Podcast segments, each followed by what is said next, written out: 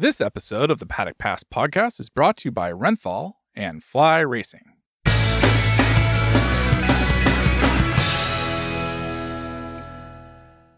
Hello and welcome to the Paddock Pass podcast presented by Renthal Street Components. With over 800 street fitments for handlebars, bar mounts, clip ons, brake pads, chains, and sprockets, check out renthal.com.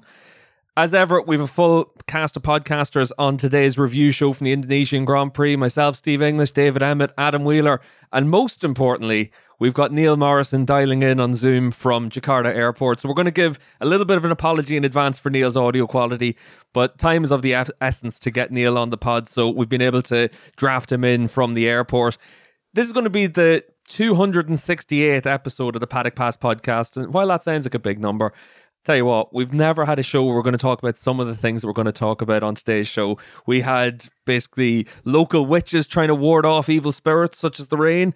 We had, uh, you know, everything from new tires for Michelin to some exciting racing and uh, really, Neil, other than probably the biggest crash that any of us have ever seen in the four stroke era of MotoGP, there was loads to talk about over the course of the Indonesian Grand Prix. But I'm most interested to know how you fared on the ground. Not too bad, Steve. Yeah, pretty good. Um, it was uh, a bit of a chaotic weekend in, in some respects. I mean, we had so much going on. We had uh, kind of the weather. We had iffy track surface that was breaking apart. Moto 2 race on Sunday, threatening maybe uh, how the MotoGP race was going to pan out. We had shortened races. Um, and uh, yeah, it was, uh, it, all kind of came. Oh, yeah, we had a kind of a harder Michelin tire, which threw everyone off. So all these things combined together made it just have that kind of slightly chaotic feel. But um, the experience in Indonesia itself was was really cool, I must say. Um, first time I'd ever been on the island of Lombok, and that was that was great. It's a pretty unique setting for a MotoGP race, as you know, Steve. You were there last year for Superbikes, and um, yeah, I have to say it was even though maybe the crowds weren't uh, there in the numbers that we were anticipating or expecting uh, it was still cool to see the reaction of the Indonesian fans. And it's not always the case that you hear massive screams and roars from the grandstands opposite the media centre and opposite, opposite the pit building, but that was certainly the case yesterday. You got a real impression of atmosphere and excitement, so that was cool. Uh, what the, there were lots of photos of crowds actually sort of standing on the hillside and all the rest of it. Were there more people outside the track than inside the track?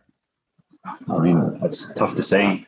Uh, as you know, Dave, I'm a pretty sensitive skinned chap, and I can't really be uh, striding around the track uh, in the middle of uh, the afternoon heat, not least uh, in a place which is just below the equator.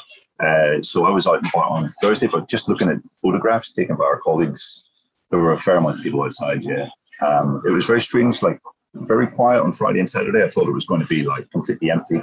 But there were actually decent crowds yesterday. I went out and spoke to a few people outside the track on just before the Moto 3 race started, and there were lots of people coming in. Parking and transport into the circuit was a total disaster.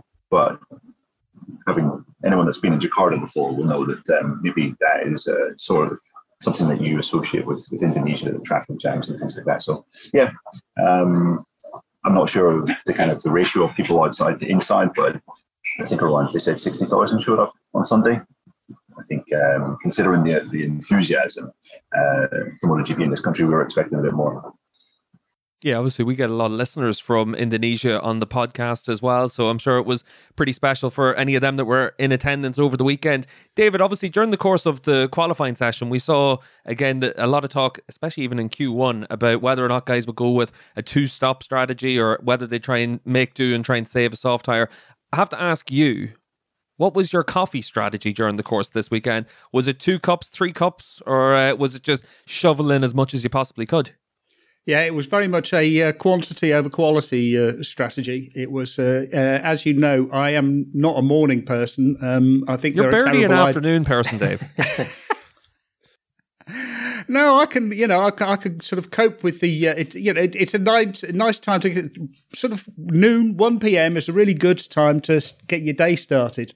Um, it's, uh, yeah, no, mornings, the worst thing about these races, uh, unless you actually go to them, uh, is the mornings. And if you do actually go to them, then you're stuck with the jet lag. And uh, Adam, obviously, it was a very full weekend for you. You had uh, get up nice and early, watch the races. Then you have to jump on Zoom calls. Then you have to write some stuff. You also had to be a dad. You had to go to Geordie's football matches yesterday. So I'd say Sunday evening rolled around and you were ready for bed. It was a busy weekend, Steve. I was playing myself. We won five one on Father's Day, uh, and then of course on Sunday, you know, it was a four thirty start for me in the morning. Um, so I was thinking of Dave. I was tempted to ring him up, but uh, I thought it'd be, it'd be particularly cruel. Um, but you know, being four thirty, it meant he probably only went to bed about an hour beforehand after doing his his write up and his analysis. Uh, and then, of course, the MXGP was in in Argentina. So I started the day in the dark, uh, working in front of the computer, and I finished it in the dark. Uh, that was obviously like I think three or four hours behind. So uh, yeah, busy one. But um, I'm flying to Seattle in a couple of days uh, for the latest round of Supercross. So that'll be a good time to get some content, and then straight, well, not straight, but then Austin next. So um, with yeah, the I'm high, not, I'm not jealous of you at all going to Seattle, lad. Yeah, well, I mean, I, traditionally it rains, so it's not. I'm going to be going there and enjoying any Californian sunshine, that's for sure. Um, you know, as is normally the case, visiting Supercross. But uh, you know, uh, Austin, there sounds like there's quite a few plans to do some, um, what's the word, legacy stuff. So it should be quite interesting. You know what we're going to see there. So it'll be a good, good first uh, MotoGP for me after my Qatar fr- frustration. Yeah, we're going to try and organize a couple of things over the Austin weekend as well, because obviously Adam, David, and Neil are all going to be on site. So we're going to try and organize a few things for our patrons from the US and uh, maybe a meetup as well. So keep an eye on all of our social channels for that, and uh, we'll keep you posted on it.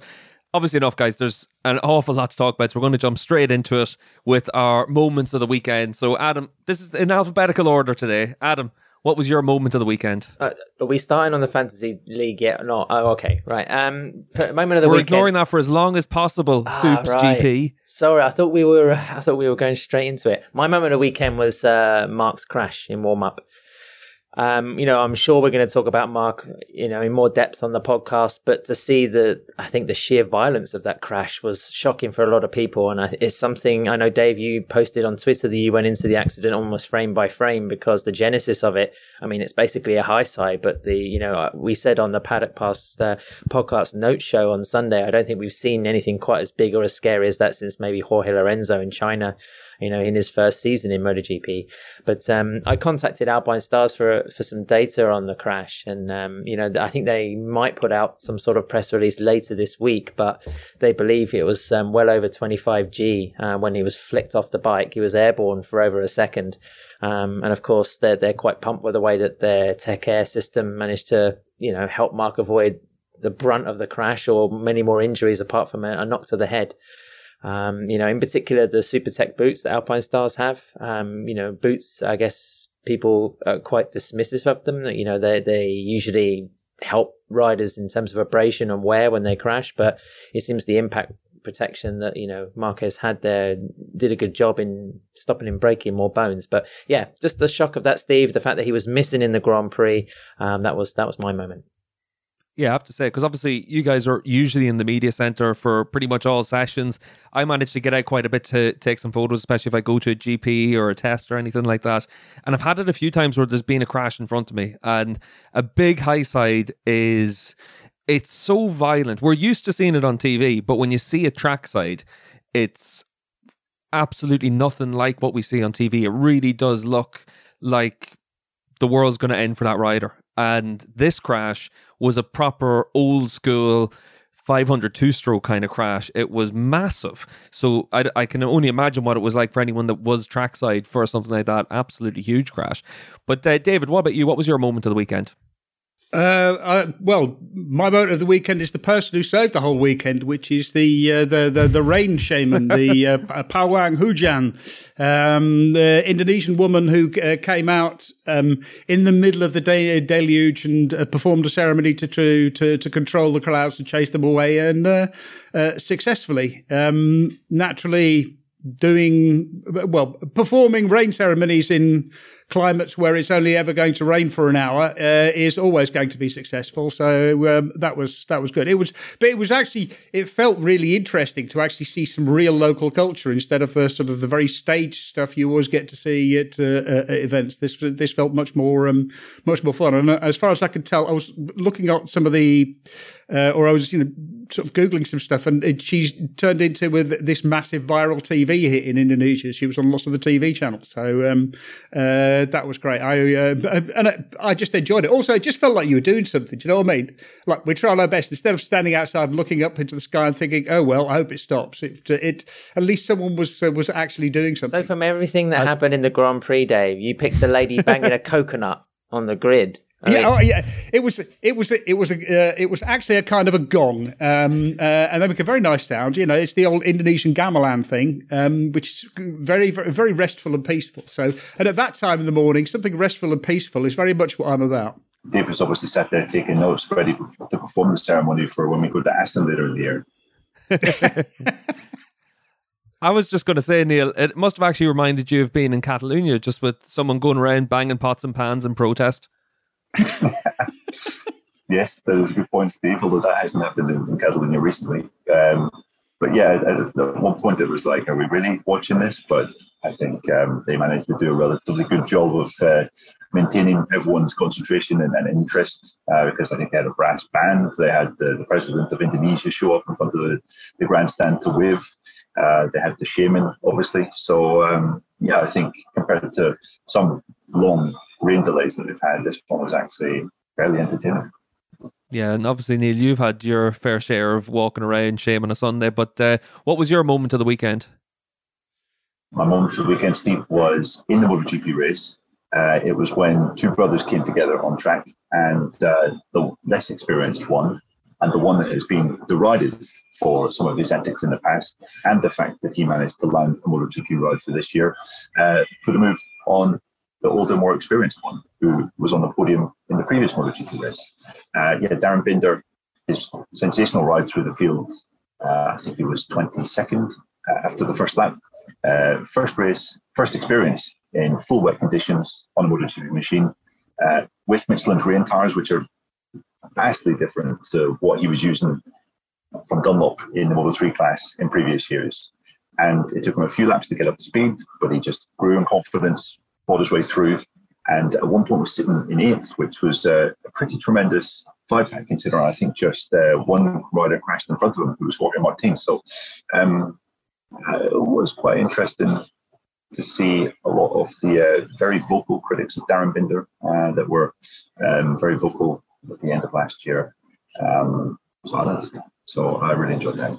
Uh, and he's leading the rookie uh, rookie of the year championship at the moment as well. So um, uh, you know, well outclassing Raul Fernandez, Remy Gardner, who were first and second in the Moto Two championship, uh, and ahead of Fabio Di Giannantonio. Yeah, the the Binder battle was definitely something that was really interesting during the course of that race. And uh, like you said, Neil, it's nice for Darryn to be able to silence some of those critics. You know, we've talked about it quite a bit in the pod in the pre-season uh, build up about how a lot of the issues that Binder had in Moto 3 with that riding style likely weren't going to be an issue in MotoGP because you can't ride a bike like that in GP and uh, it was good to see Binder able to to show something here so early in the season as well. Um, I think for me, my moment of the weekend was Jake Dixon getting his pole position in Moto Two, just because it's again a pit like Binder, it shows that big step forward that can be made once you're on the right package for you as well. Dixon, obviously, we've seen a few flashes from him over the last few years. I think back to Le Mans in 2020 and a couple of other races where he's really been able to show something. It was good to be able to see him get that pole position, and uh, just a shame he crashed out in the early stages of the race but at least it gives him something really big to build on. Always a highlight of Steve English this weekend when he sees a Union Jack displayed all around uh, the TV cameras. yeah, Paddy's Day, it isn't the same unless there's Union Jacks everywhere. Steve, is that really your like? I mean, sorry, I don't want to be you know doubting moments of the weekend after calling out Dave's fondness for the for the rain lady, but um, you know, I mean, shouldn't Jake Dixon be putting shouldn't he be making pole position more regularly? I mean, and also wasn't it kind of fairly typical of the way things have gone so far that he does so well on the Saturday, but then fails to deliver on the Sunday? Again, I don't, I don't want to sort of, you know, be overly negative to the guy, but you know, I, it's just, I think that's the, the performance level he should be setting, shouldn't it? I don't really think so, to be honest, because I don't think Dixon's that guy that week in, week out is going to be able to get himself to the front. I think it's one of those ones where he needs his good weekends to have a chance like this. Indonesia is obviously a bit of a unique set of circumstances given the conditions we had over the weekend. He started the season well in Qatar with some good pace. This is where he hopefully makes a step forward and he's able to do this a bit more consistently.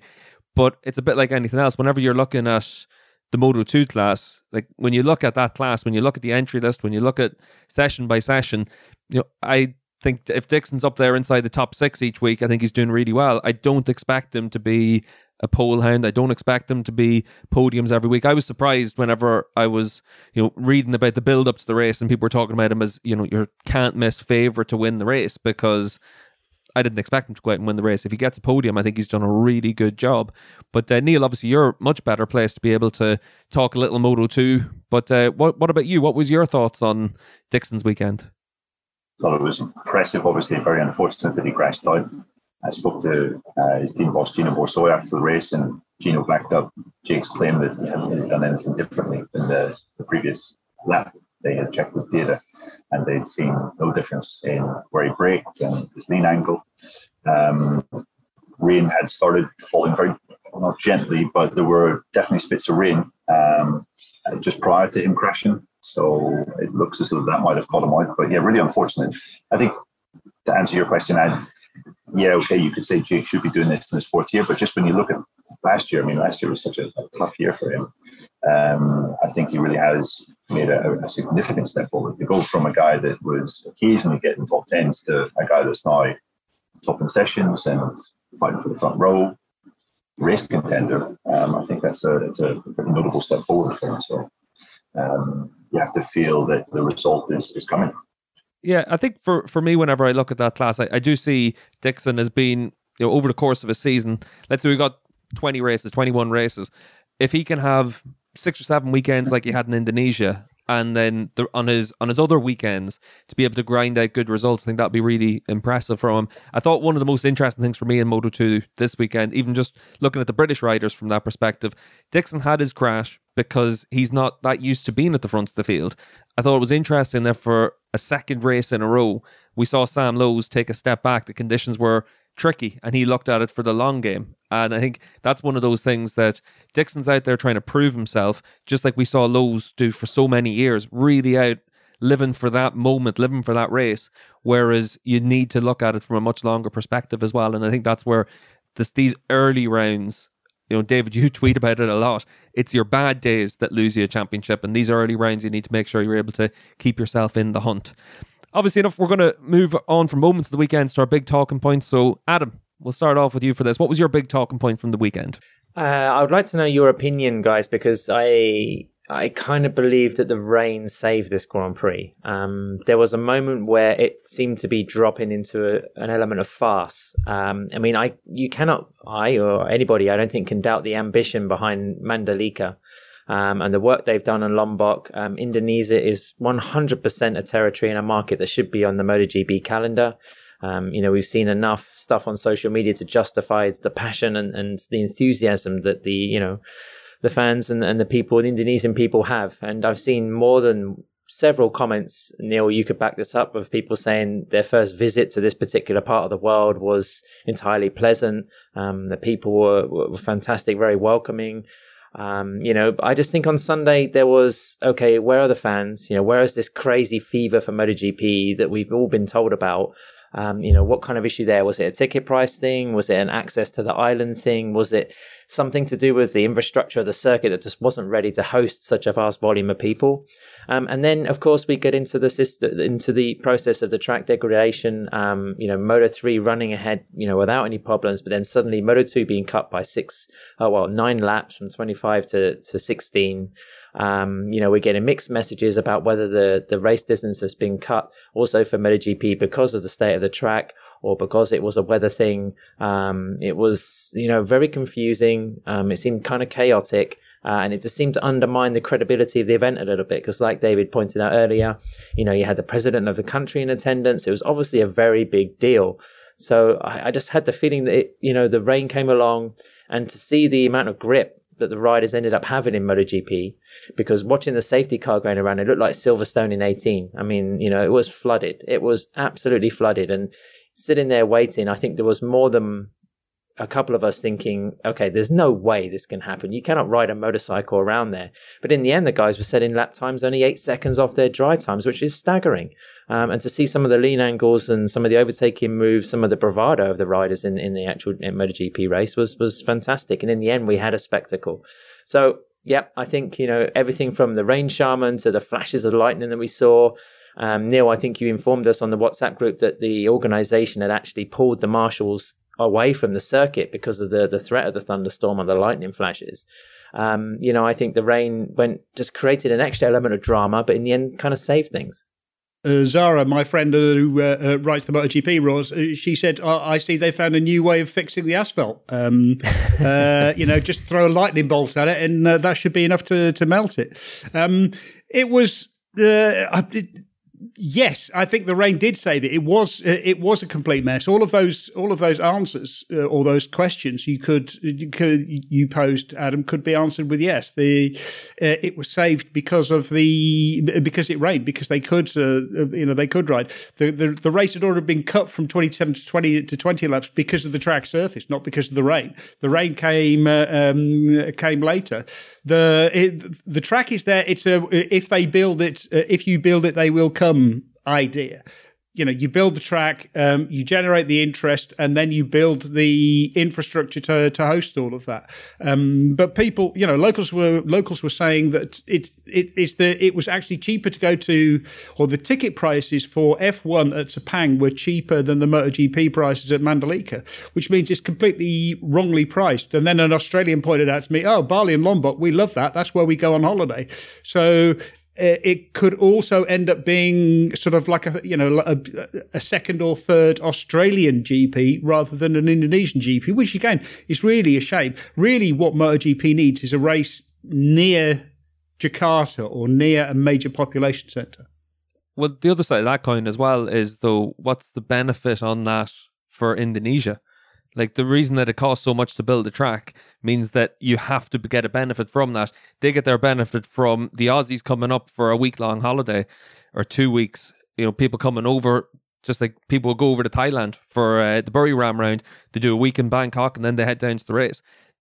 You know, these race tracks and these events aren't put on the calendar so that Indonesians are able to enjoy their home round. They're there so that you're able to advertise just how you know attractive the country is come here look at the beaches look at the bikes and then spend a load of money. You know the locals aren't going to spend that money whereas foreign tourists will. And i think that's one of the things that is easily forgotten at this stage where when you make that investment it's to try and you know promote your country your tourism I think, Adam, one of the things about the racetrack that I found really interesting was just how grippy it was, like you said, because when they changed the or when they resurfaced the section of the track, that was one of the big question marks. Was it still going to be as grippy in the wet conditions? It's that grippy because it's brand new. It'll be interesting to see how grippy it's going to be in a year's time when MotoGP comes back to town or when Superbikes goes there at the end of the season because we saw for the Superbike race just how grippy it was because pretty much from the second lap of the race we saw riders, especially riders like Toprak, just endoing into corners and just having so much force through. You don't see that in the wet conditions. We saw that this weekend as well in the MotoGP race will that be the case if in you know six months time nine months time 12 months time whenever the track has been in these harsh conditions all the way through but I, I thought like you said adam the rain did save the weekend because we had the shorter race we had lots of excitement all the way through and uh, David got to see the shaman as well, so it was great. the, the it, just to go back to the the amount of grip, the amount of grip was absolutely amazing because um, uh, I worked it out. The fastest lap of Fabio Quartararo during the race was uh, eight point four percent slower than the than a normal lap. Um, and you know, normally at a racetrack, a wet track, it'll be 12, 13, 14 percent of a uh, uh, uh, uh of a you know of the of a normal fast lap. So it was excellent. And I remember watching Toprak doing stoppies and thinking, okay, this is not normal in the wet yeah, I think it was Joan Mir that said uh, the amount of times he was using his elbows through the corners, he was just looking and thinking, "Whoa, what am I doing here? This is the wet." But he actually felt confident enough and felt there was enough grip to do that, which is quite something. Um, yeah, just to go back to you know what Adam initially said. Um, I mean, I think there were real concerns, genuine concerns on Thursday um, that there was going to be some severe issues. Um, I think there was always going to be a race, but just maybe a, a, a race at half distance or, or, a very shortened race if, if conditions had been as hot as they were on Thursday right the way through the weekend. Um, I think they can count their lucky blessings. in many respects that uh, Friday and Saturday was punctured by rainstorms at certain points. Um, on Thursday, I heard multiple reports of people saying that when they went out for the track walk, parts of this track, both the old surface and the new surface between turn 17 and turn five was basically coming up. Uh, you could kick it a little forcefully, and stones would come up, and chunks of the chunks of the track would come up itself.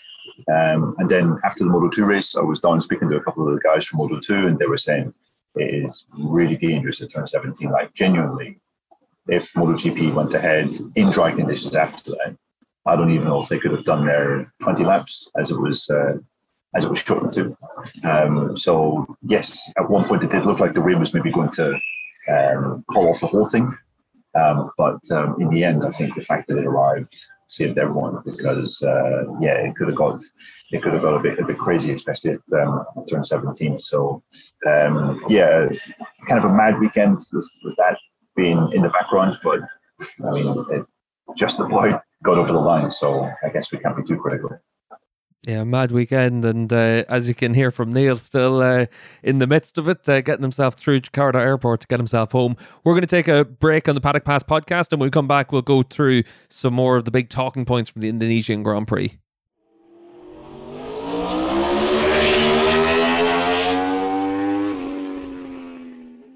Fly Racing introduces the new FL2 glove.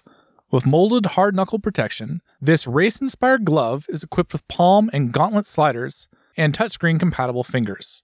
Available in three colors and sizes from small to triple X, the Fly Racing FL2 glove is the perfect answer at the perfect price. Check out flyracing.com to see more. Welcome back to the Paddock Pass podcast presented by Fly Racing and Renthal Street. David, let's uh, kick off part two of today's pod with uh, your big talking point from the weekend. Uh, I think the big talking point um, uh, ties in with what uh, Adam was saying, and that was the rear Michelin. The, the fact that Michelin had to bring a different construction of tire. Um, it was a construction they first used in 2018, I think, in Thailand. Um, it's basically uh, stiffer and more stable.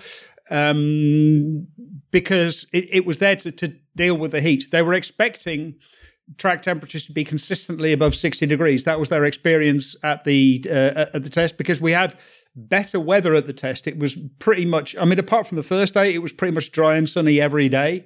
Um, and they were getting very, very high track temperatures.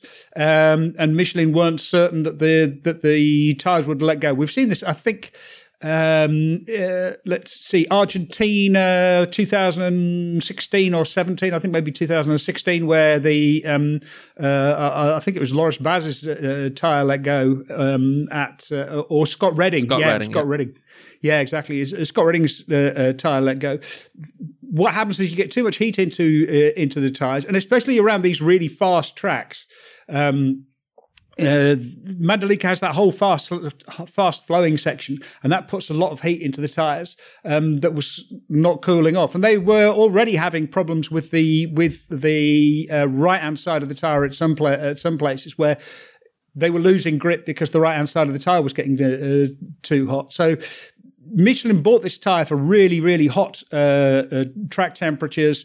Uh, that meant um, we didn't quite get the hot temperatures. That really turned out to be quite bad for a lot of riders. The Suzuki's didn't work. It didn't work for the Hondas. Um, Pol Espargaro was absolutely livid, you know, saying that look, we set this bike up for the for the old tire, and it was working really far, uh, really well. Uh, he was fastest uh, during the test, so obviously he was upset. Then they would bring this new one, and it had less grip, and it was it was problems. Jack Miller liked it because it gave a bit more stability, and sometimes you you, you want that stability, um, but it really punished some uh, you know some riders. Uh, it, it punished the Hondas, it punished the Suzuki's the riders who couldn't get the sort of who couldn't get the heat into it, where the rear was sort of letting go, and it has to be uh, at least a factor in Marc's crash, in Marc Marquez's crash, because he was really pushing, and we saw several times that you know the, the, the rear was coming round on him. It was it was very much sort of like the old 500 days, or the you know the the, the old 990s with no traction control, where you would just sort of use the throttle to, to bring it round. Um, obviously, Marc d- doesn't want electronics. He has all of his, his electronics dialed down as far as possible because he wants that control on his uh, on his wrist. Um, but this. Um, I mean, it was off throttle. He, he went in, he closes the throttle. He's doing about 180, 190 kilometers an hour, um, and the rear just came came round, gripped, snapped, and then threw him off. And I think that was, um, I, I, think tires were a, were a big factor in that. The fact that they weren't providing the grip that they had, but I, I can't see that Michelin had much choice because if it had been hot. Uh, and they bought the original tires. I think you would have seen tires falling apart, and that would have been you would have had a different, uh, um, uh, different complaints. I think it's just par for the course. Yeah, I thought for me it was those off throttle moments were just so surprising to see. We just don't see it all that often anymore.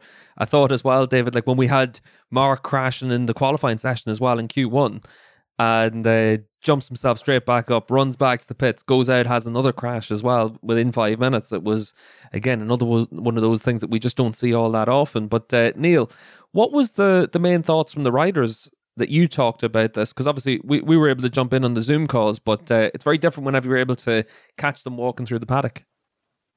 Yeah, it was strange. Like as Dave mentioned, they're really penalised. Um, some of the manufacturers, others it didn't penalise them so much. You know, Yamaha seemed to be fine, really. Um, and, and it's strange because you know this this rear tire obviously has you know less grip. It's it's, it's hard, um, and the Yamahas, you know, they depend on there being a lot of grip out there. Yet it seemed to really not affect them less. I think Franco Morbidelli said on Friday that uh, they were probably the least penalised out of all the manufacturers in the grid. It wasn't because they had any advantage or anything. It was just that their level from the test to um, the race was maybe down just one notch, whereas the Hondas were down four or five notches, the same with the Suzuki's. Um, so yeah, it, it, really depended from manufacturer. You know, Pol Espargaro was probably the most outspoken of the lot, just saying that um, it's not really professional or befitting a series like MotoGP that Michelin come and bring a four-year-old tire. Um, whenever you know all the bikes now on the grid are designed around the rear tire that Michelin introduced for uh, 2020, and we saw initially that that really benefited the inline fours, the Yamahas and the Suzuki's in 2020, but and since then KTM, Honda, they've had to, and Ducati essentially, they've really had to change their bikes. In Honda's case, completely revolutionize their, their machine in order to take advantage of the extra grip that this rear tire profile offers. And then to go back to 2018, I mean, it's clear to see why some of them were, were thrown so far off uh, or so far out of the uh, the operating window. So um, yeah, that was that was interesting. Another thing, you know, maybe I could have said this during Adam's talking point. But I think the rain also saved um, a lot of kind of red faces from Michelin Sunday because a lot of riders were saying that had it been hot conditions for the race, the front tire temperatures were so critical and so high, especially at this track where if you went off the racing line, it was quite dodgy and it was very dirty. Therefore, it was basically going to be everyone in line all race long. And if you're behind a bike, the front, front tire temperature was just going to escalate at a kind of alarming rate. So you, it was crazy. I had riders on Saturday, like Joan like Pol Espargaro, saying, We're not going to finish the race. Like, unless something drastically different happens with our setup and warm up. In this current state, we're going to be crashing out because we can't control the front tire temperature at all. So, you know, part of me wants to would have loved to have seen just how it would have panned out because it was going to be one of those crazy odd races that comes up every now and again where the conditions in the tires are basically the main factor, you know, rather than who's the quickest on that for the day. Um, but we didn't get to see that. But uh, yeah, I think you know the, the rain coming was another reason why Michelin were probably breathing a sigh of relief come Sunday night because suddenly riders were talking about how grippy these Michelin tires rather than how rubbish their decision to bring this 2018 car was. Yeah, I mean the Hondas were an interesting case point, weren't they, Neil? Because I mean, you know, Pol's interview or his debrief on Sunday, you know, he didn't like David mentioned, he didn't hold back anything back really in terms of criticism and saying they're an external partner, uh, they have their responsibility and their part to play. But it felt like when Marc spoke to the press, especially on Saturday, um, about his his approach for the race on Sunday and how he was going to throw a soft rear in and just attack and go for it. Um, I mean, it seemed to highlight the best and worst of Marc Marquez. Um, and in the end, the worst, you know, which was multiple crashes over the weekend, one of them being so big they counted him out of the race, was the one that came to the fore. Um, you know, the the way that Michelin, I mean, Pol's comments were were something. I mean, he was saying it was a waste of time and money uh, to embark on a three day test and then to come back and have the frame of reference for their grip completely thrown out the window. And he had a point. You know, um, I don't think this was just a case of um, Honda throwing no, their didn't. throwing their toys out the pram. But you know, No, no, he didn't. He didn't have a point. The point is that the Mandalika test was not for the manufacturers. The Mandalika test was for Michelin and for the uh, uh, and for MotoGP for the series. The reason that they do that, the, reason you have a track, you have a test at a track before you go there, is so that the riders understand, uh, so that the teams, the tire manufacturers, everyone else understands uh, what, what what what was there, so that you can bring the correct tires. Whether Michelin brought the uh, the right tires or not, that's a, that's a separate discussion. But it was also for the for the for the factories and all the rest of it. Pol was just pissed off because he uh, was fastest at the test. He had the bike set up, and then he couldn't uh, he couldn't come through to it. But that isn't. I mean, really, that test shouldn't have happened. It, if it had been a normal season, that test wouldn't have happened. We would have had three days at Sepang and then gone to Qatar and started the season. Yeah, Dave. I mean, the- you're right, but Pol wasn't the only one who was pissed off about the tire situation. He was just the most expressive. Um, and of course, you know, yeah, I mean, Michelin need a frame of frame of reference for for Lombok, but then you know, it's also three days of, of only five in a preseason test. So it's, it's it can't just be orientated for the tires. If not, then when are we going to KymiRing and you know getting ready for potentially low temperatures or more humid temperatures there? It's uh, We've already had it. Yeah, no, we've already had a test at KymiRing. I mean, there, there was a test at KymiRing in 2019, 19 I like three think, years yeah. ago. Yeah.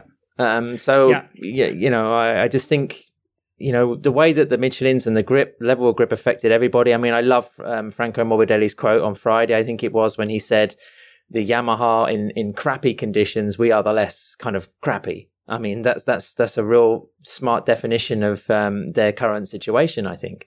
Um, but you know, like like Neil pointed out again, you know, bring the rain into it, and it saved saved a lot of faces. I think. Um, I do wonder whether we'll see. I mean, Marc also as well pointed out he had one on this tire, so it's not um, it's not a complete bastard of the, of the of the catalog, if you like. Neil, what about you? What was your your big talking point from the weekend? Well, kind of following on from what we just mentioned there, I think um, Marc's crash is uh, is something maybe that's worth discussing. Um, we mentioned it obviously in the, the moments of the weekend section of the podcast, but I think it's just interesting that um, Marc's approach through the weekend was cavalier. Um, it was quite a strange uh, situation on Saturday evening where we had a debrief with Marc at the track, and he was talking for about 12 minutes. I mean, usually you get three or four minutes with Marc, um, but it seemed that Honda and both him were happy to kind of talk at length about what was going on and what his problems were. Um, he crashed four times over the weekend. After he crashed for the second and third time in Q1 and missed out on the spot in Q2, he was talking about how he was going to attack the race. Um, I think his initial quote was, uh, "You know, it's going to be a crazy race, so we know we just need to kind of be careful and get some points on the board." Before we then switch to saying, "Oh, you know, I'm just going to put the softest uh, option rear tire in and attack from the start and just go like hell." Um, and he was going like hell on Sunday. Um, but I just think it's it's interesting now. Obviously, after his issues with his vision and the diplopia at the end of last year, which really put his career on the thread. Um, again, like it did in 2011. You know, he's gone and he's taken an almighty smash again here to his head, suffered another concussion. And I just think that Marc can't keep doing this because I'm sure the smash that he had to his head when he was training on an enduro bike at the end of October last year was not as significant or as heavy as the one he just suffered on Sunday, yet it kept him out of action, kept him on the sofa for the best part of three months. Anytime he stood up for a prolonged period, he was feeling dizzy. So you wonder what kind of effect this is going to have on him this week coming after the race in, in, in Indonesia when he gets home. I mean, and that must be surely that must be a massive concern and a massive worry for him whenever all is said and done and he's been uh, diagnosed with with concussion. I just wonder whether he can afford to have another weekend like that. If he does come back in Argentina and he's, he's okay and he's past fit to ride, surely he cannot have a, a, kind of cavalier approach like that again, where it's just all in. I have to put all my cards on the table and try the best that I can, even if it might result in a crash, because he's taken enough bangs and bites in the last couple of years to show that you know he's pushed his he's pushed the, the envelope enough through his career, and it, it's bit him a couple of times really, really heavily. And um, yeah, his body can only take so many of these weekends. Yeah, I, I went through and watched it sort of frame by frame to try to understand exactly what happened. And like Adam said, I thought it was really interesting seeing just seeing the technology save him because you, you saw the airbag inflate and the, you know the the airbag now which uh, the Alpinestars airbag which um, uh, Marc is using covers the hips, the lower back, covers a lot of the body. It's giving a lot of protection. Uh, and he came down and that absorbed a lot. He fell on his right shoulder, which was obviously, you know, the, the shoulder which has been giving him so much, pro- uh, so many problems. Um, uh, that absorbed a lot of the energy. When he did bang his head, it's sort of like he hit the chin plate first. Um, so he he he was lucky also because it was a little bit more glancing than uh, it might otherwise have been. He did go up a long way, at least two or three meters, um, and then sort of came down hard, but he came down sort of moving along and he sort of quickly transitioned into rolling. So I also wonder if that tumbling motion was part of the cause of the, of, of the dizziness he, he had. I think the, the, there is clearly, you know, some kind of, uh, uh you know, well, basically brain trauma, uh, some kind of concussion. I think it's very, very good that they stopped him from riding. Um, the question of whether he can keep doing it, uh, that's, I mean, that, that's the way that Marc rides. Um, I think he keeps on going until he can't ride anymore. I, I think he's going to be he's going to be Mick Doohan and not Valentino Rossi. He will he will stop when he can't ride anymore. Yeah, I think, uh, like you say, Dave, what is next for Marquez? Uh, you know, where does he go from here? What kind of condition is he in? Um, you know, he's got to get ready for two more trips across the world to Argentina and the USA. Uh, he's 12th in the standings. Um, you know, I just, you know, can he continue this MO of like crashing multiple times on a weekend? I mean, we said it, you know, the first time when he came back from his broken arm, um, you know, I, I, think people said it as well when he came back originally from his shoulder injury. Um, it doesn't seem to stop him, of course, but you do think at some point someone's going to say, especially maybe a Honda, listen, you know, we've designed a new concept of motorcycle. Um, you know, we need you in the game. But I, I do think that uh, a lot of the problems, or well, the, the, the tire was a contributory factor to this because of the way that the, the, the, tire was reacting. Marc was pushing too hard, um, but the way that this tire reacted was also a contributory factor, I think. Yeah, and I think it's one of those situations as well, Ad, like you talk about that brand new Honda. That's also been designed and developed to make it a more open bike for every other rider as well. Maybe for Marc as well, this is one of those instances where he sees that it's not quite as targeted for him and uh, maybe it's going to take that bit of time to get used to it. Neil? Yeah, just a, a, quick thing to add, Steve. I had heard from some people within Honda just saying that Marc obviously isn't taking the fact that the Honda has not been built around his specific needs so well, and I mean that's natural. I mean he's he's just he, he kind of knows he's up against it, and the fact that someone is on the same motorcycle as him, and as he admitted in Qatar, is riding it better than him you know, basically understands how this particular bike needs to be ridden. We can see Marc over the weekend, the rear grip wasn't there. He doesn't have the feeling with the front like he normally does with the Honda. And when he tried to push that front, it just washed away twice within what six minutes in qualifying. And um, that is another thing that he's having to come back from. Um, so it's it's interesting, you know, it's interesting to see, as Adam says, where he goes from here. I think for me, my big talking point from the weekend is going to be Miguel Oliveira's win because we've barely mentioned him all the way through the pod so far. And uh, it was a, a really impressive performance from the Portuguese rider. He said that the foundation of it was just those first couple of laps, and he really was committed to what he could do in those first few laps. Adam, you spoke to Miguel after the win. What was what was his thoughts? Uh, we mean before he dashed away to get his flight and had to duck out of the press conference? You mean? no, I mean, I, uh, Dave and I chatted about this on the Note Show, and uh, why do riders book flights so early? I mean, do they not entertain the possibility they can actually win a race? Uh, but yeah, I mean, Steve, you know, it, Miguel Oliveira's win might have surprised a few people, but he had the pace. I mean, he was looking comfortable from Friday and, you know, getting onto the track for the first time. Um, I think when it rained, it really just opened, um, you know, open, opened the track for him. And then obviously from hearing the comments of riders like, uh, you know, Pol Espargaro, when, you know, when they were moving offline, they were either hitting sort of white curbs, which they couldn't see because of the spray or because of the mud or the dust. Um, you know, having to deal with a lot of roost. Uh, Oliveira didn't have that problem. Um, we saw a couple of entertaining laps with Jack Miller, and then uh, yeah, he burst three, uh, three. So for his fourth win, you know, in MotoGP. So it was um it was an accomplished ride in, in like we say in, in pretty atrocious conditions. Um, somebody like Jorge Martin, who we might get to a bit later, you know, was a real victim of one of those channels of water that we saw running across the track, sort of, you know, Losail International Circuit style. But uh, no, it was a, a, big win for KTM, and um, you know, I, I guess we'll talk about them a bit. Yeah, it, it was an outstanding ride for for Oliveira, and, and you know, really well done by KTM.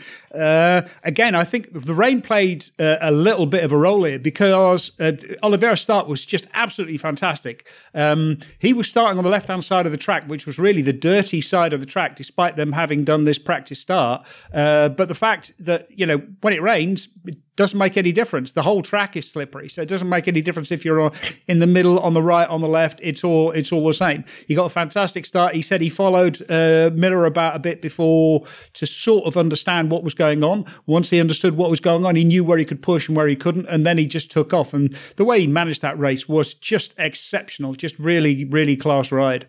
And as we're in the, the midst of uh, the MSMA debating ride height devices and whether they'll be banned going forward, um, it was kind of curious to see Brad Binder become a bit of a victim of a malfunction of a ride height device. Uh, you know, he's the South African commented that if it hadn't rained, he probably doubted he would have got to the end of the race because he was dealing with a vastly lowered motorcycle. I mean, that's that shows you the perils of this tech and you know, how it can go wrong. I mean, as it is, he managed to come through from eighth place. But your comment there, Dave, about the start is, is, is key as well, because for the second Grand Prix in a row, we've seen a KTM RC16 that has managed to, you know, effectively whole shot in terms of the impetus they have on the first lap. I think there's a couple of things just I'd like to mention. You know, the fact that Oliveira, okay, crashed out of the race in Qatar, but if you look at his FP4 pace that weekend, he was actually really he was as strong, I think, in pace as Binder. He just had a terrible qualifying and was trying to do too much in the race. Couldn't quite understand why he lost the front. So I think the potential was there from race one. Uh, the second thing was just these guys have had barely any wet weather running uh, on their 2022 bikes.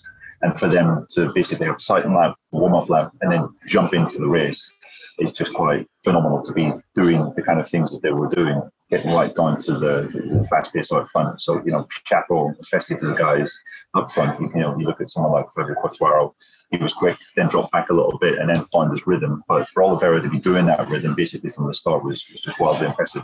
And also, I feel it's significant that, yes, it's only round two, and yes, we've had two very strange rounds, two almost anomalies.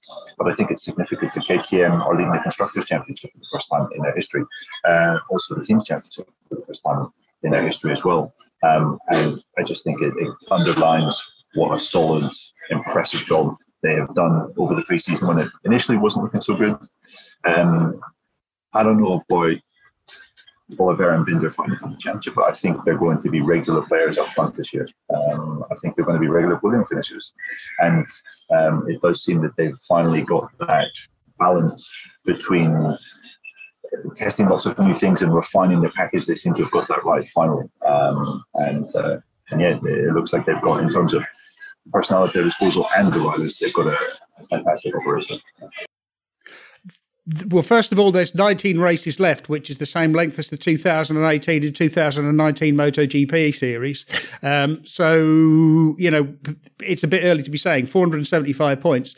Uh, and the other thing is about the ride height devices. I'm not sure. I need to check this, but it seems like what they're going to ban is the front ride height device, not the rear ride height device. At the moment, it looks like the ride height device, the, the rear ones might still be legal. But again, I need to check this. Yeah, that's going to be one of the big talking points over the course of the next couple of rounds as well, Dave, to see exactly what happens for that. We're going to take another break on the Paddock Pass podcast, and when we come back, we're going to look at our winners and losers from the Indonesian Grand Prix.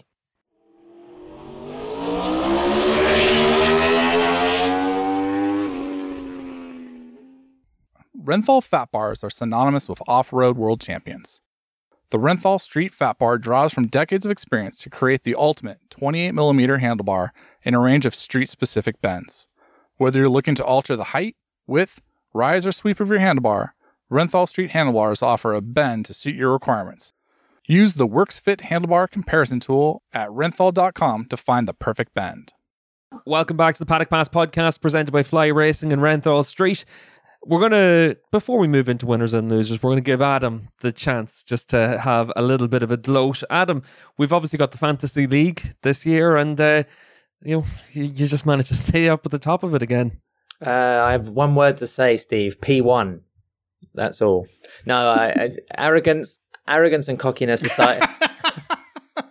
it's actually an abbreviation, isn't it? Um, arrogance and cockiness aside, it's really cool to see. I think there's over 200 people now joining the fantasy league. Uh, as Dave pointed out, it's a long old championship. So, um, you know, if anybody still wants to join in, uh, we're talking with some people about getting some prizes at the end of the season.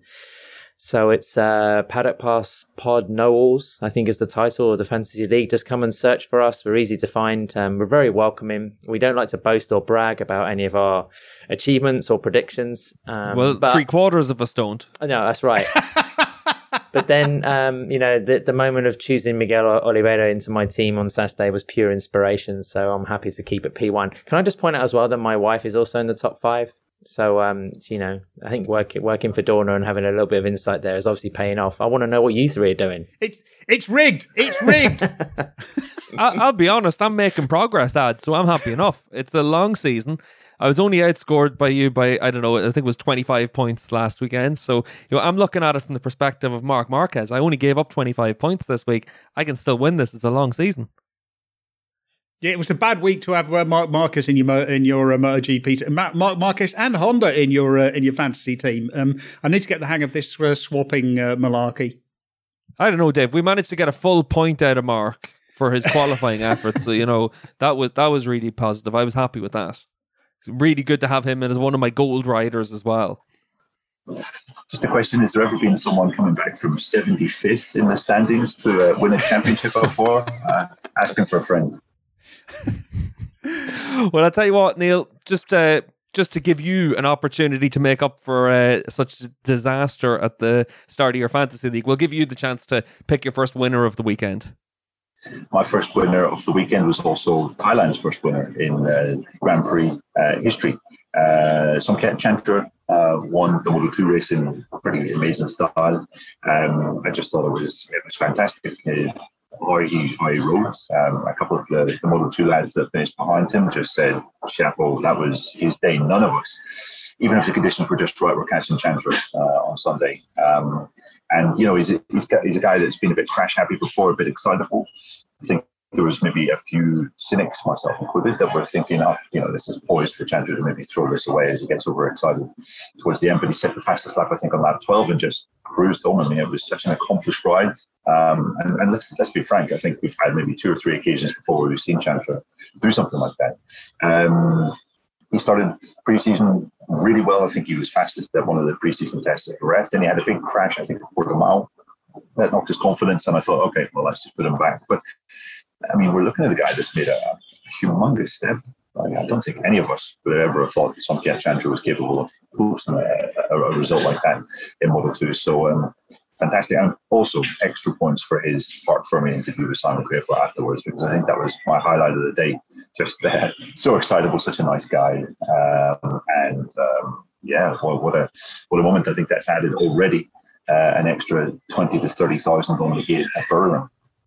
Yeah, two things just quickly. Like Neil says, I mean, the, the Parc Fermé interview is absolute gold. I mean, find a way to watch it. I mean, he's almost like an evangelical priest. I mean, I'm a, I'm a believer. Uh, you know, I mean, also to see that kind of expression of joy is something you rarely see. I mean, uh, especially last year in Moto 2, where we had, you know, the, the same team taking 1 2 on the podium for seven races. Uh, you know, just to get someone fresh in there, somebody achieving a milestone was, was really cool to see. But Neil, I mean, was there any kind of justification for the way that, you know, Chantra managed to make that victory happen? I mean, was it a case of changing grip? Like you say, there were spots of rain in Moto 2. Uh, or was it the fact that he just nailed the shorter distance by sprinting ahead early on and keeping that gap? There were signs in qualifying. Oh, sorry, in um, I mean, he qualified well. In warm up, he was running the harder option uh, rear tire, which uh, wasn't the race option. And even with the harder rear tire, he was super fast. He was doing the same speed as the leader. So he just had the setup. I think he's obviously made a massive step over the uh, over the winter. Seems to be riding with really good confidence. And you know, you look at the conditions. I guess the conditions we had: humidity, heat, similar conditions to what he would have been used to riding in, in Thailand. Um, you know, as he was as he was coming up. So I think some of those factors could have been at play, but even still, um, for him to do that was really unexpected. Yeah, I'm going to jump in with my winners from the weekend because it kind of follows on as well, Neil. And it's those underrepresented regions that we've had in, in GP over the years because obviously Thailand's first winner with uh, Chantra, we also had Mario Aji on the front row in Moto 3, but you had Diogo Moreira up there as well. So you had a guy in his second race coming from Brazil, came up through the ranks in the Spanish Championships. So um, I have to say, I think I thought it was really positive to see that road to MotoGP really paying off for a lot of these guys. You know, Chantra and Aji came through from um, the Asia Talent Cup and then obviously the European Talent Cup from Moreira racing in Spain. So I think that was really positive. But uh, David, what about you? Who was your big winner from the weekend? I think my big winner of the weekend is Fabio Quartararo, who again we haven't mentioned. He had a fantastic race, um, qualified on pole, was looking really, really strong. We had uh, looking at his FP4 pace; he was so much faster than the rest. I think he would have. Um, uh, had at least as good a race as that uh, if it had been in the dry. It took him a little while to figure out how much grip there was, but when he was, it, it, you know, he had a really, really strong uh, pace looked to be catching Miguel Oliveira, uh, but Oliveira just responded and managed even better. So yeah, uh, and he comes out of it. You know, after Qatar, it was all oh my season's a disaster and I don't know what I'm going to do. Um, but he found feeling with the bike. That was for him, I think, the most important thing. He was feeling comfortable with the bike again, and uh, if they could carry this on for the rest of the season, then that's good. He made a big step forward. Like I said, I've just sort of. Um, I'm sort of uh, undoing what I just said about the, the, the season still being a long way to go and uh, it all not meaning very much. Uh, but I I think that Fabio Quartararo is now best placed for the championship.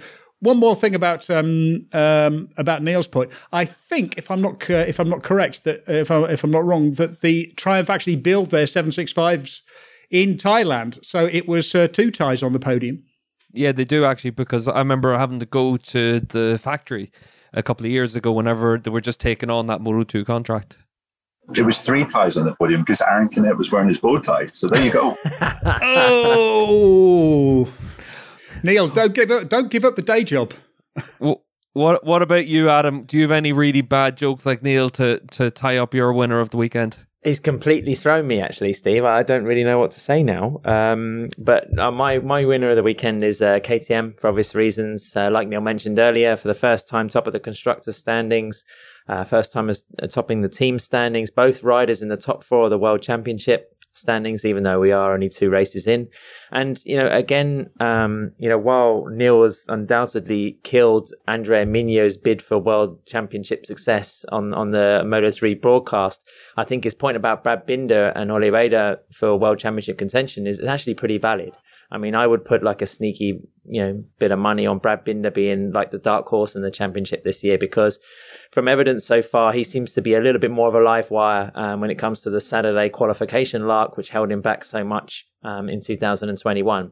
So if Binder in the next three, four, five races is a consistently good qualification performer, then I think he's going to get the results that's going to keep him in the top five of the championship. And he might just have that ability to to bounce quite well, which he does, and then um, you know endure as the season goes on. Yeah, not bad for KTM and Moto three as well. I did eight bikes inside the top te- top nine, but uh, just not that race winner. But it was good to see the the CF Moto brand getting their first podium as well with Carlos Tatay. A good weekend for him. Um, I'm going to kick off the the losers of the weekend just because Adam's already mentioned him, Andrea Migno, and uh, obviously no fault of his own that he has that crash, but uh, Migno was uh, a little bit further down the order than uh, we would have expected from him. Obviously, I think was eighth and ninth position himself in Sasaki at the time of the crash. So uh, Migno, I think for me, he was my my big loser from the weekend. Neil, what about you? Who was yours? Pecco Bagnaia, one of the preseason favourites, if not the preseason favourite, with two races into the year, and he scored one point. Um, obviously things are just not really going well for him. He did all he could not to specifically say that uh, had kind of scuppered his chances in this race, but said that basically there was just no grip there um, throughout in the wet, and he couldn't really understand why. Um, yeah, kind of an anonymous showing. Uh, very lucky actually to, to, finish the race and not crash because he had a huge moment going into turn one. And yeah, you know, it was like a really nice, kind of, uh, just a a good kind of polite guy, but there's just been a few examples in his debriefs of him getting a wee bit agitated, and you can tell that the strain is maybe just affecting him ever so slightly. He's not quite the calm, measured presence that he is. He snapped a few times. I've seen, not least at uh, Mr. David Emmett after the race in Qatar, because he was uh, crying about uh, the uh, the engine saga that um, has befallen Ducati uh, this year. Um, so yeah, I think obviously still so much running to go, but it, it, it has been a bad, bad start for Bagnaia. And um, already, you know, he's what, 30 points behind the championship leader. I mean, okay, we're not talking about a huge insurmountable amount, but it's, it's certainly not the start he would have envisioned. David, obviously, other than annoying Pecco, you're only a point behind him in the championship standings as well. I uh, I am yes. Uh, it you know 475 points to go, so uh, everything is still open. Um, uh, the my big loser is uh, it, it has to be Marc Marquez because crashes like this I mean, it has to knock his confidence. Uh, the, the, two crashes in Q1, I mean, yeah, they were sort of unfortunate, but that massive, massive off, uh, uh, that high side, he's had so many big crashes recently. So much, um, sort of, he's had to go through so much emotionally that it's got to start taking uh, taking its toll. At some point, um, you know, just the stress, the strain of it all, having to because he's what's remarkable about him is the man the, the way that he's able to sort of just bluff his way through to to convince himself that it uh, that he can get through this and come back and that sort of mental sort of force of will is is really exceptional but at a certain point that sort of chutzpah has got to run out Adam, what about you? Who was your big loser from the Indonesian Grand Prix? I'm going to go for the Martinator, Steve um, purely because two races in is on zero points, um, and having only recently finished, you know, watching the Amazon MotoGP Unlimited series. I mean, Jorge Martin is one of the more prevalent characters in there. Um, and it's quite revealing, I think, you know, his dealings with Fonsi Nieto as part of the Pramac team. Uh, you know, there's moments in the, in the series where he's dealing with anxiety, fear, and he's actually comes across as more, more as one of the relatable characters. At the same time, uh, so I guess he's more kind of in my consciousness, but at the same time, I think he's he was kind of Ducati's golden child, wasn't he? Amongst all the riders they have in their stock, you think, you know, is Martin going to be the one that's really going to push somebody like Jack Miller for the for the factory seat? Um, of course, Enea Bastianini surprised us all a little bit in Qatar, but uh, Martin two races um, right at the bottom of the riders' standings was zero. I mean, you know, that's that's worse than Pecco, obviously. So it's uh, you know it's a it's a big it was a pretty poor start to the year in terms of um, you know elevating his status even further in MotoGP. Can I just ask you a question, Adam? Has there been a time in the past couple of years when Jorge Martin hasn't been floating around your consciousness? uh, in a positive way, Neil, not so much. I, I did feel like there was a, a, a, you know a crumb of sympathy for him in Red Bull Ring where he just veered into the into the red track limits area and lost that Grand Prix win in Moto Two, uh, 2019 perhaps. I can't even remember the Funny. year now. 2020. There you go. So uh, he had some sympathy there, but until he changes his nickname, then then I'm not a fan. I think you're going to be waiting a wee while for that, Adam. Obviously enough, though, no one's going to be waiting a long time for more content from the Paddock Pass podcast. We're going to be out every week as usual through the course of this season. We also have on patreon.com forward slash Paddock Pass podcast lots of additional content all the way through the season. So check that out. We've got uh, lots of different tiers that give different options on it. The newest tier we have is actually a, $50 tier where you're able to jump on a Zoom call with us, get some merchandise as well, and uh, plenty of other offers through the course this season. Paddock Notes, like Adam mentioned, is on our $10 tier. So over the course of a Grand Prix weekend, that's where we'll be able to check in after we've uh, talked to all the riders, talked to the teams, and get everyone up to speed over the course of the weekend. So until next week on the Paddock Pass podcast, a big thank you from all of us for uh, everyone listening to this week's show, and a big thank you to Renthal and to Fly Racing for supporting the podcast. This episode of the Paddock Pass podcast was produced by Jensen Beeler, David Emmett, Steve English, Neil Morrison, and Adam Wheeler. It was edited by Brian Burnett. Music is provided by The Liberty. All inquiries can be sent via email to team at paddockpasspodcast.com.